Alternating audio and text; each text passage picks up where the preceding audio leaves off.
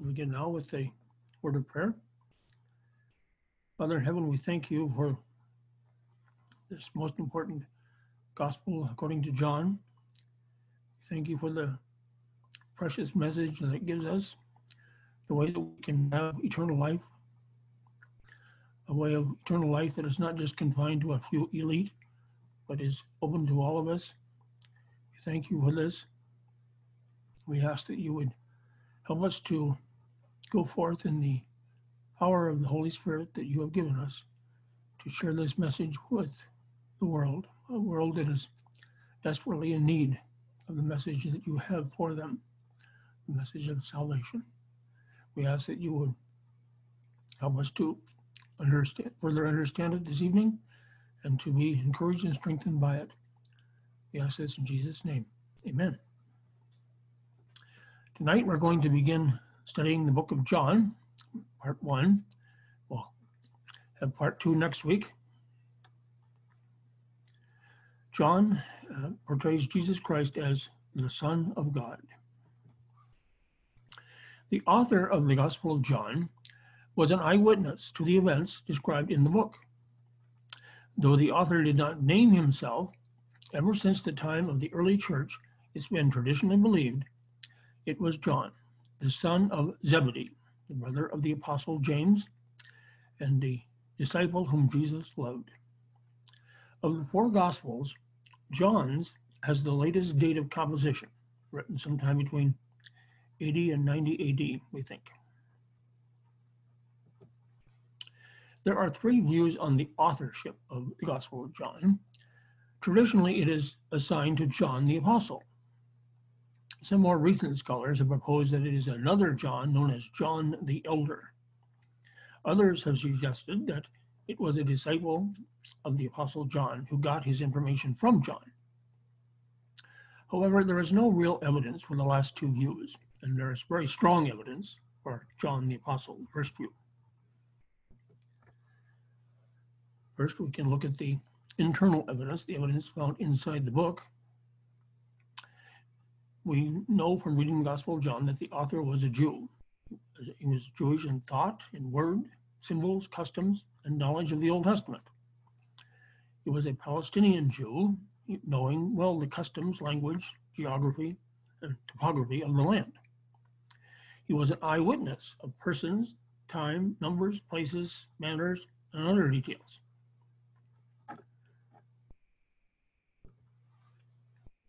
He was one of the 12 apostles.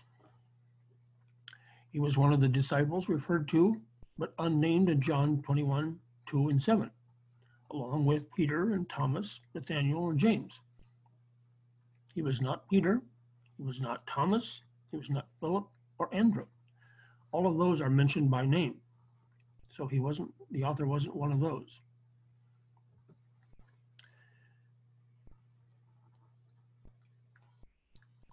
He, he was not James, who died in AD 44.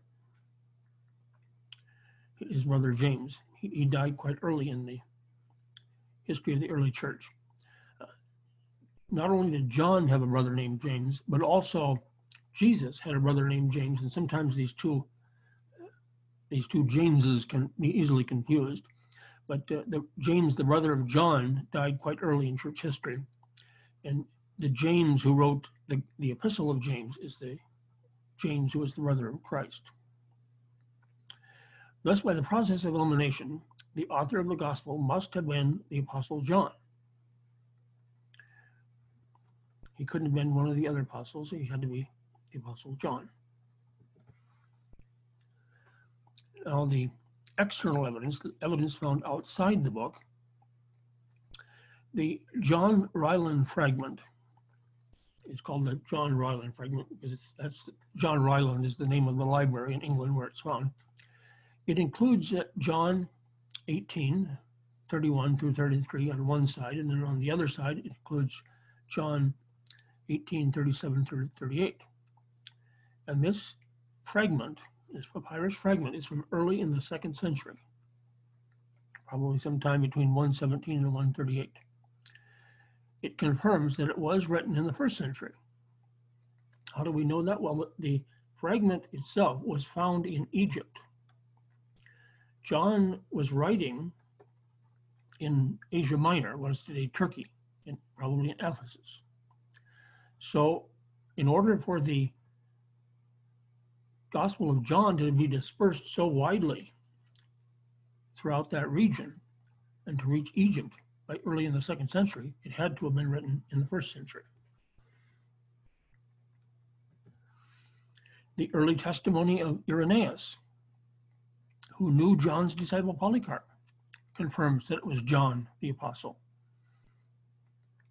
So Irenaeus was told by Polycarp, and this is only one generation, if you will, removed from the apostle John. So he was knowledgeable. He was a disciple of John, so he knew that John wrote the gospel. This is that John Rylands papyrus, papyrus P52. In uh, this is a photo of it in the library. So this is how it's on display.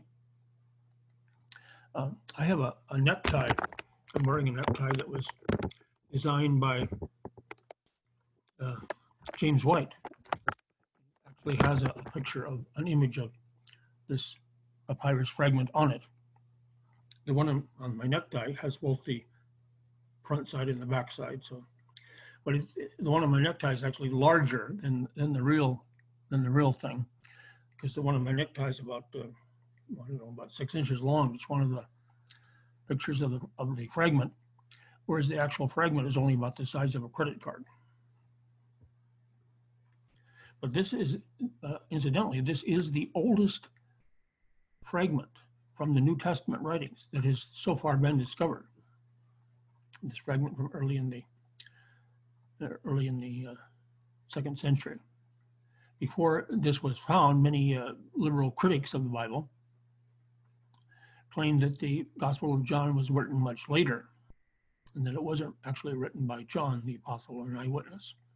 But this, uh, the discovery of this fragment gives a lie to that. So here's the front side of the of the fragment, which contains uh, 1 John 18, uh, 31. And then here's the, the back side, which includes uh, 1 John 18, 37. More external evidence, evidence found outside the book. Other early sources, including Tatian, the Muratorian Canon, Clement of Alexandria, Tertullian, and Eusebius, confirm that John wrote it. All of these early sources tell us that John, the, Apostle John, wrote the book. Uh, incidentally, Tatian was the first one, as, as far as we know, to compile a harmony of the Gospels. So even even in the early church, they wanted to know how all all four of the Gospels fit together. The Muratorian Canon is simply a an early listing of the books in the New Testament canon.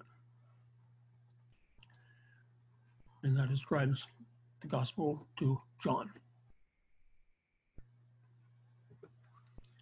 So here, here's the things that we know about John. He was the son of Salome and Zebedee, a fisherman. He had a brother named James. I explained to you before how his brother James is different from James, the brother of Jesus. Some say that John was Jesus' cousin, conjecturing that his mother Salome was the Virgin Mary's sister. So some think that John and Jesus were first cousins. Whereas, so, so that would make uh, this John more closely related to Jesus than even John the Baptist, because remember that uh, it's thought that Mary and Elizabeth were related. So, so uh, he, he was a, a more distant cousin than, than this John. John's family had servants and official connections in high places. There are several scriptures in John, in Mark, and Luke uh, that uh, that talk about this. That John's family had servants and official connections in high places. John was one of the twelve apostles. He, he was first a, a follower of John the Baptist and one of the first to follow Jesus. So he was following John the Baptist, and then he began to follow Jesus. He was the unnamed disciple who appears several times in the text. He was one of the inner circle of apostles, along with James and Peter. He was the one who leaned on Jesus' bosom at the Last Supper. He was the beloved disciple of Jesus. He outran Peter to the tomb and was the first disciple to believe in Jesus' resurrection. He was probably the youngest disciple. That would explain why he was the last of the disciples to die, as he probably was the youngest. The term beloved often refers to a young person. So when, it, the Gospels tell us that John was the beloved apostle, we conclude from that that he was probably young. And also, a young person, as a general rule, can run faster than an older person. So that would explain why he was able to outrun Peter to the tomb. He was the one to whom Jesus committed his mother at his death. He appeared three times in Acts by name, three times where he's mentioned by name in the book of Acts. And in one chapter, he's unnamed, but we conclude that it's John. Uh, he escaped the Neronian persecutions of the late 60s. That's when both Peter and Paul were martyred. But he was uh, later banished by the Roman Emperor Domitian to the Isle of Patmos. That's where he wrote the book of Revelation. He wrote the Gospel of John as well as the epistles of John and the book of Revelation. So there are all the things that we know about John, and we can know quite a bit about him from reading the Gospels and Acts. Flight. Uh, let's continue here with the landmarks. John is the most spiritual of all the four Gospels.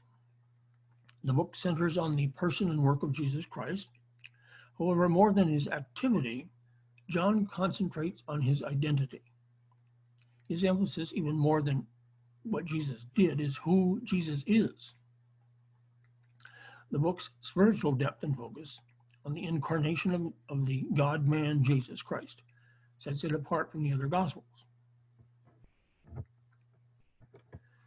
John doesn't follow the synoptic pattern of describing Jesus' ministry in Galilee and Judea. There is a strong final week emphasis. One third of the book deals with Jesus' last eight days, the days from, from Palm Sunday to the, to the resurrection.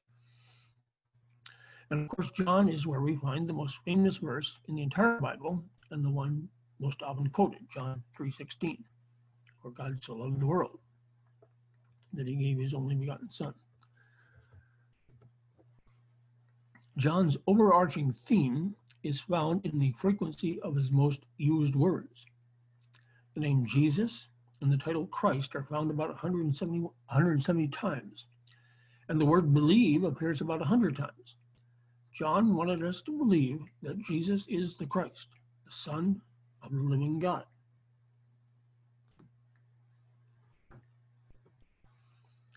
The itinerary, the outline of the book, in chapters 1 through 4, we read about the revelation of Christ to the world. In, uh, in chapters 5 through 12, we read about the rejection of Christ by the world. In uh, 13.1 through 16.24, we read of the revelation of Christ to his disciples. His disciples finally began to understand who he was and what he was going to accomplish. And then in 1625 through 2125, the end of the book, we read about the reception of Christ by his disciples.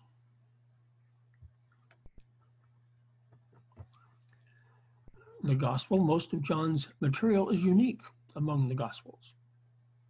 That's why we refer to the other gospels as the synoptic gospels. John has quite a different perspective. Most of his material is unique, especially the seven statements Jesus made about himself, using the phrase I am to identify himself with God and as God. Unlike the other gospel writers, John didn't include any parables, but he did record seven specific miracles that point to Jesus' divinity, five of which are found only in his account.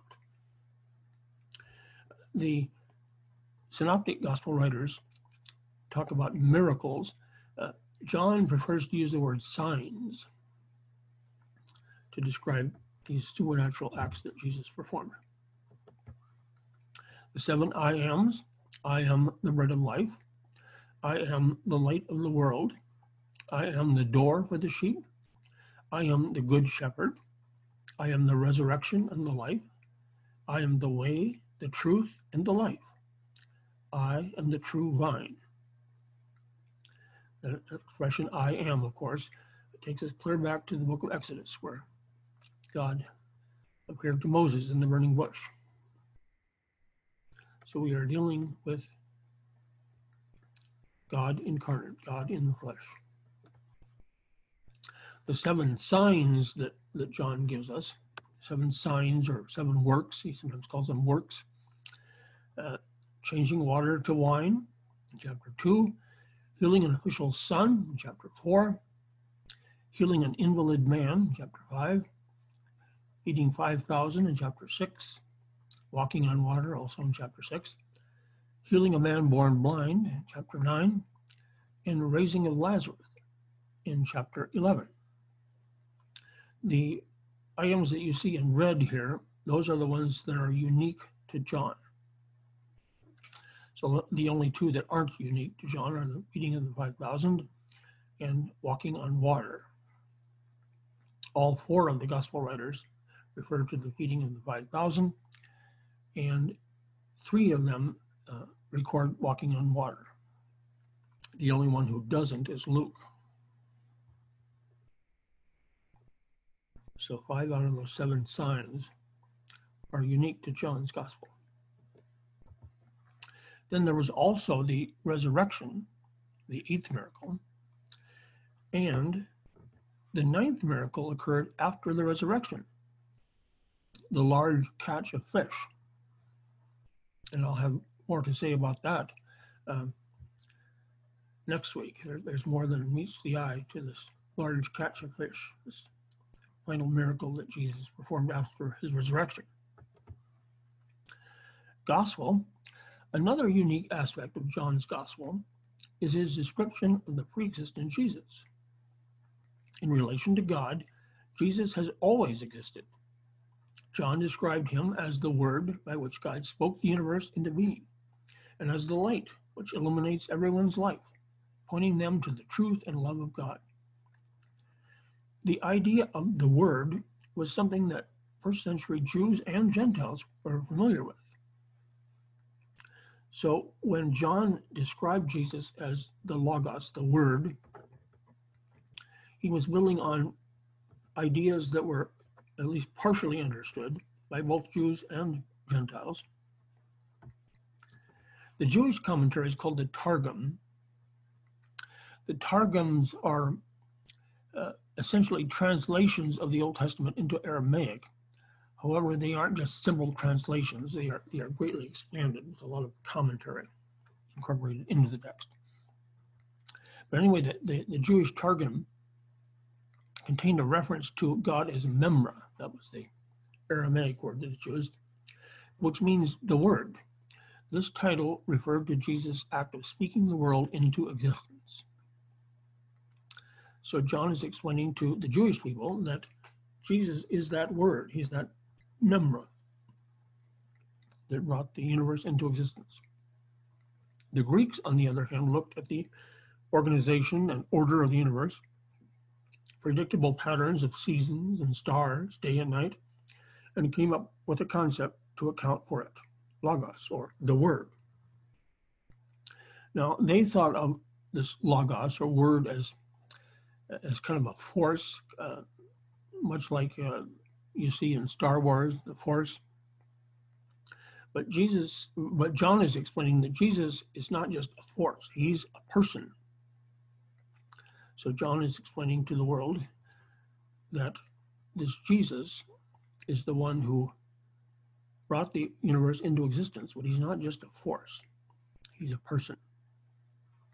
And that we can know him and need to know him if we are to obtain salvation. Jesus' power over the cosmos was seen by the fact that he manifested control over every category of the cosmos as listed by the famous Greek philosopher Aristotle in his categories. So Jesus fully demonstrated, and John records that for our benefit, that Jesus had power over every aspect of the cosmos. Note Jesus' power over substance. What? Turning water into wine. Quantity. How much? Feeding the 5,000. Quality. What kind? The blind man gets quality of sight. If uh, you recall this incident in, in John chapter 9, Jesus healed the man of his blindness, but he did it in stages, uh, showing that he had complete control over the universe, over every aspect of the cosmos. He could heal the man partially, he could heal him totally. And that is what he eventually did. Relation to what? Raising Lazarus to his new relationship with the living. Space, where? Healing the nobleman's son from a distance. So Jesus didn't even have to be in the immediate vicinity of the person he was healing. healing. He could do it from a distance. So he had control over the space, the spatial aspect of the cosmos. Time, when? Healing a man who had been an invalid for 38 years. This is the incident that takes place at the Pool of Bethesda. So even the fact that this man had been uh, an invalid for most of his life, it, uh, that did not stop Jesus from healing him. That did not prevent Jesus from healing him. Position on what? Walking on water, an, an unnatural position. You don't see too many people walking on water when it's in the liquid state, anyway. It's an unnatural position, but Jesus was able to do that action from what? His victorious death. He was able to rise victorious over death, to conquer it. His passion on what? His triumphal, triumphant resurrection. He rose from the dead. He could not be bound by death. State or habit, under what condition? There's that catching the multitude of fish again, the miracle that he performed after his resurrection. So Jesus had control over every single aspect of the cosmos, the universe. But for all of the mystery, wonder present in his gospel, John's focus was simple. Throughout his book, he used the title Jesus Christ. Christ meaning the anointed one or the Messiah. And the word believe. His theme rings loud and clear down to us today. Jesus is God. And here are all the reasons you should believe in him. History John wrote his gospel a few decades after the resurrection of Jesus and after the dispersion of Jews and Christians under the persecution of Nero in the, in the 60s AD uh, and the destruction of the temple in AD 70. During the latter years of his life, John saw the Roman emperors Vespasian, Titus and Domitian come to power. Some scholars speculate that John wrote during Domitian's reign, so that's why we think that John wrote his books in the 90s AD during the reign of Domitian. John may have lived in Ephesus in Asia Minor, what, what is now Turkey, when he wrote his gospel and epistles. But he was exiled to the island of Patmos around 1895, where he wrote the book of Revelation. John died around 1898, and he was the last of Jesus' 12 original disciples to die. I mentioned to you before, that's one of the reasons why we conclude that, that uh, John was probably quite young when he first became a disciple of Jesus. in John's gospel. This is another aspect that I wanted to mention uh, where the events in the Gospel of John fit into history. Unlike the synoptic gospels, John provides us with a chronological framework within which the events of Christ's ministry are placed. He periodically tells us of the occurrence of one of the annual holy days. So the fact that John gives us this, this information about the festivals, the holy days during the ministry of Christ.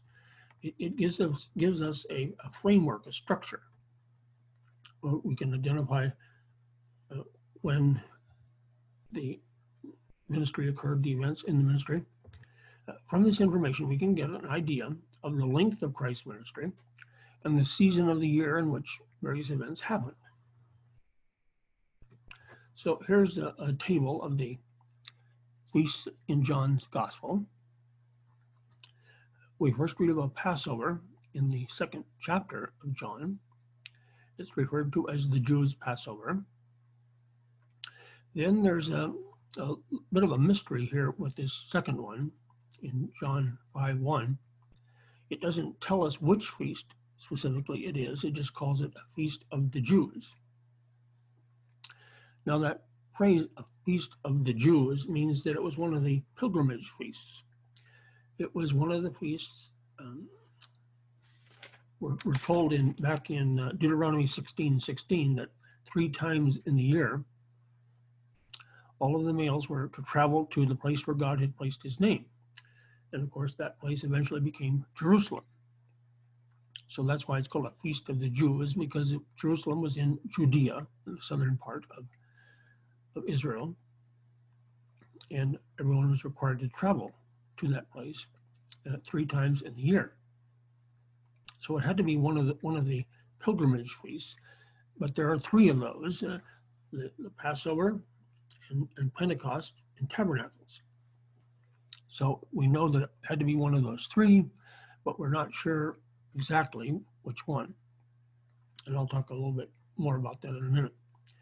The, the third feast that is mentioned is the Passover again, the Passover, a feast of the Jews, in chapter 6.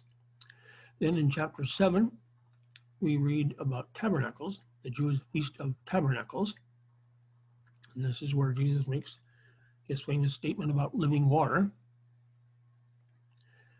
The next feast is maybe a bit of, of a surprise to some. Uh, this is Hanukkah, which is also called the Feast of Dedication in John chapter 10. You won't find Hanukkah in the Old Testament because it didn't exist yet then. Hanukkah is something that arose during the time of the Maccabees in the intertestamental period. But here's Jesus at, at the Feast of Dedication, Hanukkah, and uh, it even mentions in that context that it was in the winter, which is when Hanukkah occurs. And then finally, the final Passover, the Passover of the Jews that occurred at the time of Jesus' crucifixion and resurrection. So there, those are the feasts that give a, a structure, a framework to the book of John, the Gospel of John. One Bible teacher, Fred Coulter, makes the case that the feast of the Jews that is mentioned in John 5:1 is Passover. So he says that there were four Passovers during the ministry of Christ. And he concludes that the ministry lasted three and a half years. He thinks that the ministry of Christ began uh, in the autumn preceding that first Passover. So there's a, period of three years from Passover number one to Passover number four and then there's the additional six months or so preceding that, beginning in the autumn. So he thinks the ministry of Christ lasted three and a half years. Another Bible teacher, Peter Michas, believes that the feast mentioned is Pentecost. So he doesn't think it was Passover, he thinks it was Pentecost. And he concludes that there were only three Passovers during the ministry of Christ, and the ministry lasted two and a half years. So it's somewhere in that range, three and a half years, two and a half years.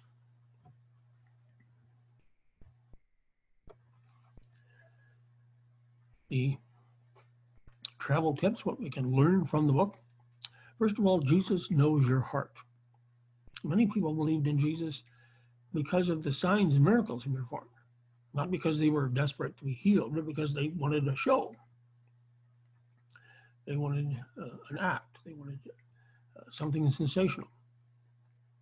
But they really weren't willing to change their ways. Jesus is omniscient, he's all knowing. So he knows if you're just playing church or if you're truly committed to him. Jesus helped the helpless. The saying God helps those who help themselves is not biblical. We won't find that saying anywhere in the Bible. Al- although it's surprising how many people do actually believe that that's in the Bible. Not only is it not in the scriptures, but it also goes against the work we see Jesus do over and over again in his earthly ministry.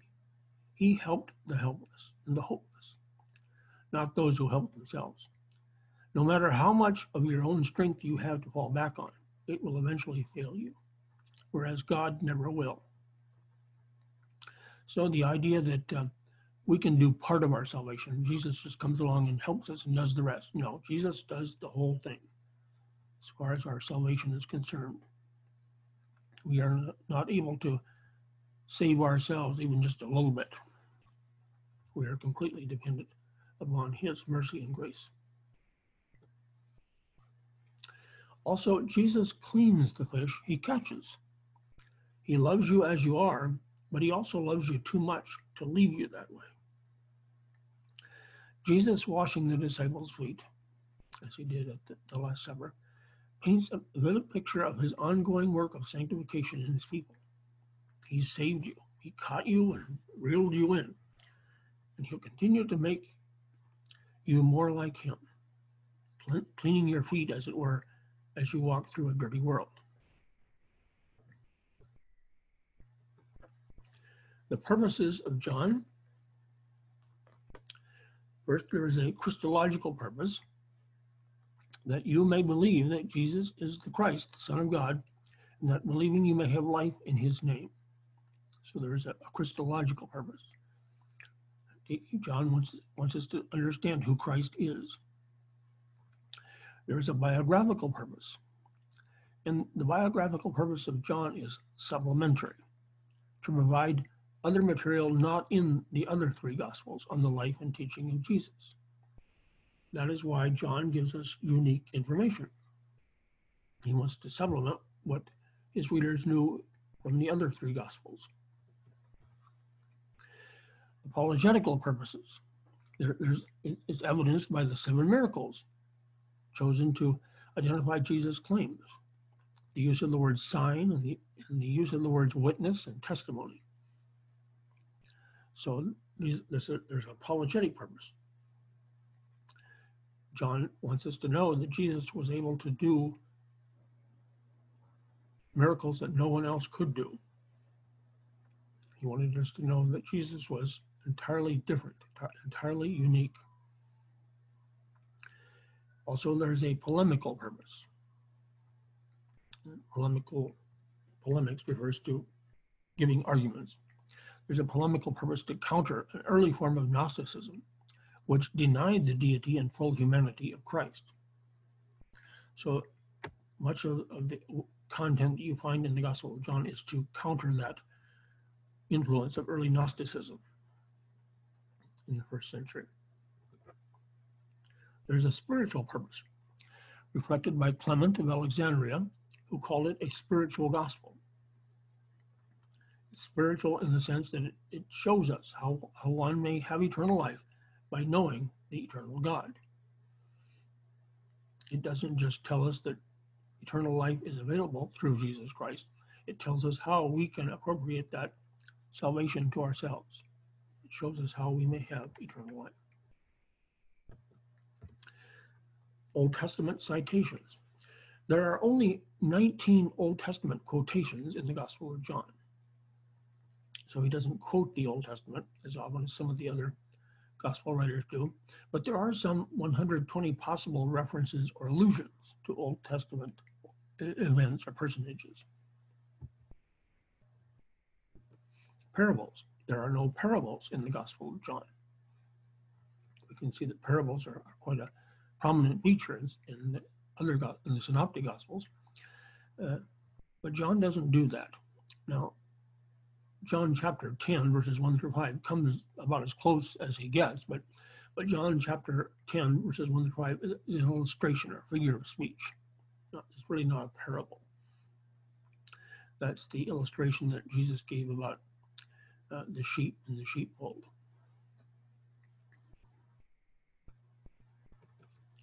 the words of Jesus. That's a prominent feature of John's gospel. The gospel expresses Jesus' words. Of the 866 verses, 419 are Jesus' words, nearly 50%. So he gives, he, he focuses a lot on the, the very words of Jesus. Jesus' discourses. There are 14 discourses in John. There's a discourse about the new birth, about the water of life, about the source of life, about the bread of life, about the source of truth, the light of the world, and the true object of faith. So we gave lengthy discourses on those subjects, and John recorded them for us. There's more. The liberation by truth, the good shepherd, we read about in, in John chapter 10. Uh, the oneness of the Father with the Father, he explained that. He explained that he's a redeemer of the world. He talked about how, how he would return to the Father. He talked about abiding in Christ. That was the, the lengthy discourse that he gave to his disciples just prior to his arrest and crucifixion. And he talked about the Holy Spirit and the future ministry of the Holy Spirit, how it relates to our future ministry, claiming the gospel. Those last two chapters 15 and 16 are part of this long discourse that he gave to his disciples just prior to his arrest. Also, regarding the words of Jesus, uh, there are some private conversations, quite a few that are recorded in Gospel of John of course, the most famous is the one, the conversation that he had with Nicodemus about being born again. Then there's the, the lengthy conversation that he had with the Samaritan woman at the well. There's the upper room discourse that uh, Jesus had the night before his crucifixion. There's Jesus' high priestly prayer and then there are many shorter conversations, private conversations of Jesus that are recorded in the Gospel of John. They're recorded in chapter 7, 8, 9, 10, 11, and 12. So there's quite a few of those. Uh, if you consider all of the private conversations of Jesus that are mentioned in the book of John, we are told about in the book of John, they, they told more than two dozen in all.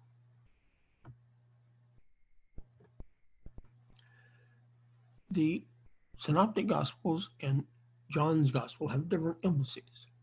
It's not that one is right and one is wrong, they just have different emphases. So in the synoptic gospels, we find an emphasis on Jesus' ministry in Galilee, whereas John gives us an emphasis on Jesus' ministry in Judea, the southern part of Israel, Galilee being in the north. Uh, as I told you before, there's a great emphasis in the synoptic gospel, gospels on parables there aren't really any parables in John's gospel, but there are some long discourses. In the synoptic gospels, there's an emphasis on the kingdom of God. In John's gospel, there's an emphasis on eternal life. So there's just different emphasis, and, and both, all of them together provide us with a full, complete message. The supplemental nature, I mentioned this before. The supplemental nature of the book of John is indicated by the fact that the author omitted, he just assumed that his readers knew already about these things from the other Gospels, the other three Gospels. His was the last to be written. So he just assumed that his readers were already familiar with many important events in Christ's life, such as his birth, his baptism, his temptation, his transfiguration, the institution of the Lord's Supper, the agony in Gethsemane, and the ascension. So John didn't spend any time discussing those events because he assumed that his readers were already familiar with them. He wanted to give them some additional information. Other characteristics of the Gospel of John. John has the only record of Jesus' early Judean ministry. As I mentioned, the Synoptic Gospels talk about his early Galilean ministry, but they don't tell us about his early Judean ministry. John has more details on the last days of Jesus than the other Gospels. I mentioned before that all the way from chapter 13 to chapter 21. John is dealing with these events uh, that take place in the last days of Jesus. 90% of, of John's gospel is unique as compared to the synoptics. So John is giving us mainly additional information that we didn't have from the other gospels. The name Jesus is used almost exclusively. 239 of the 542 times in the gospels are in John. So while the other gospels might refer to Jesus as the Son of Man or the Lord, John primarily uses the word Jesus, uses the name Jesus. The Gospel of John also stresses the humanity of Jesus in that he got tired, he wept, he thirsted, he suffered, and died. And probably the reason that John emphasized those things is he wanted to counter the arguments of the Gnostics because the Gnostics claimed that Jesus wasn't truly human. So that's why he wanted to emphasize the fact that Jesus was truly both God and man. And in his humanity, he experienced the same things that we do as human beings. There are 26 parallels to the synoptics. There, there are things that you will find in common with the synoptics and John, and I mentioned a couple of those, the, the uh, two miracles, the, the feeding of the 5,000 and the walking on water. Of the 46 names given to Christ in the Gospels, John gives 33. So when John describes the these long discourses. He gives us his information. Jesus said uh, that I am the Word, I am the vine, I, all of these that, things that the titles that that Jesus had, all of the things that can be ascribed to him, all of the different ways that we can describe who he is and what he has done. I am the way, the truth, and the life. There are four movements of Christ that are given to us in John, and we can see that summarized in John 16 28. I came from the Father, I have come into the world, I leave the world, I go to the Father. So Jesus came to the came from the Father, from heaven to earth. He came into the world to be our sin bearer and once he had accomplished his task, once he had been crucified and resurrected, he was ready to leave the world and go back to the Father.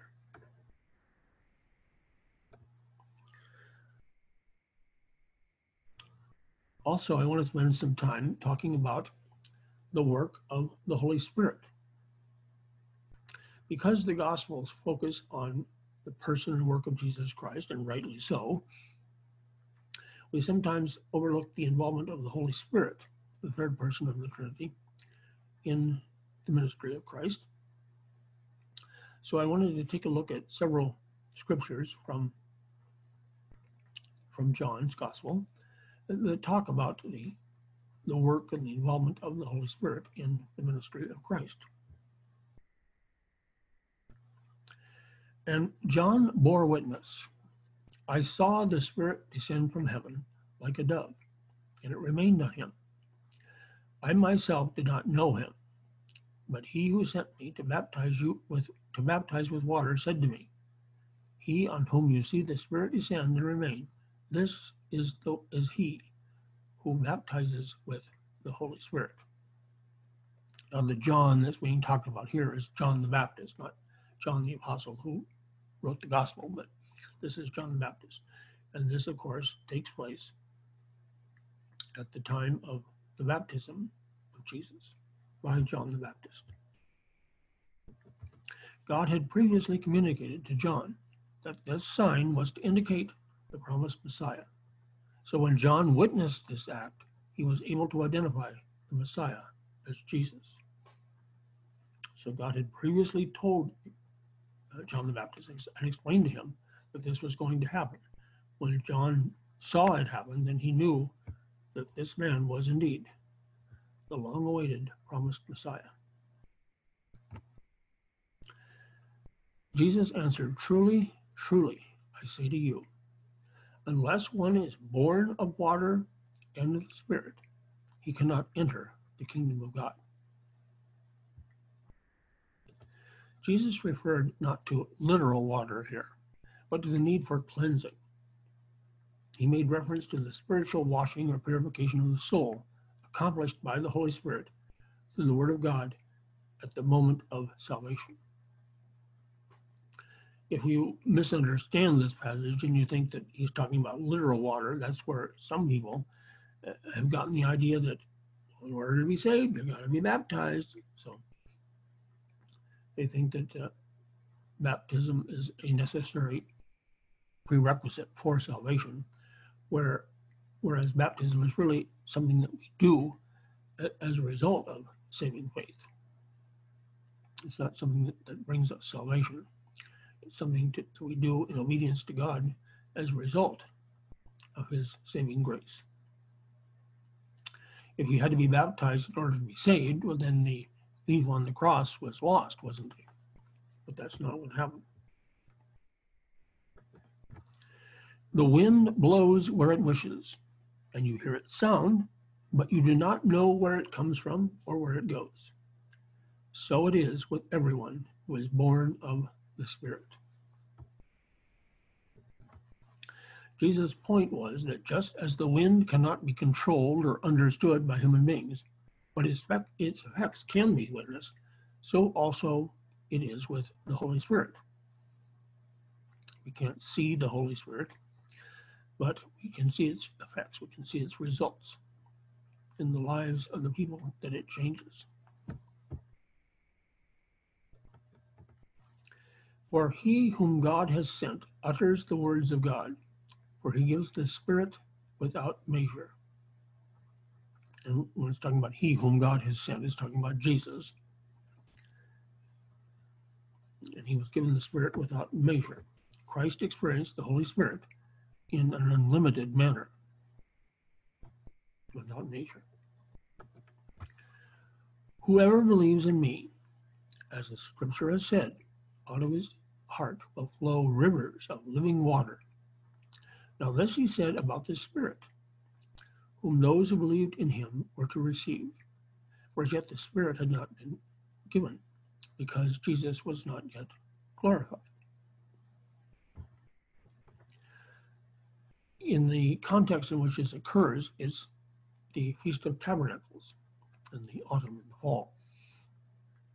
And part of the Feast of Tabernacles celebration observance was the water pouring ceremony. Water was drawn from the pool of Siloam, which is south of the Temple Mount, and it was brought and poured out upon the altar. That was part of the celebration of the Feast of Tabernacles. Uh, in the passage in, in John, it talks about how on the last day of the feast, that great day, it's talking about this water pouring ceremony. Jesus was the fulfillment of all the Feast of Tabernacles anticipated. He was the fulfillment of everything that the Feast of Tabernacles pointed forward to. He was the one who provided the living water that gives eternal life to man.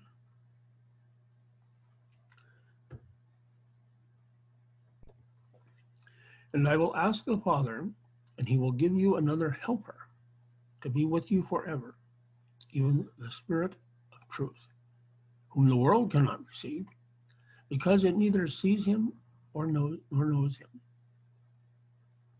So then we, we go back to that uh, passage in, in, the third chapter about the, the Holy Spirit is like the wind. The world doesn't know anything about it. It neither sees him nor knows him. You know him, for he dwells with you and he will be in you. The priestly and intercessory work of Christ began with the request that the Father send the Holy Spirit to indwell people of faith. The Greek word another specifically means another of the same kind, someone like Jesus, like Jesus himself, who will take his place and do his work. So the Holy Spirit is not just another force, another impersonal force. It's it's God.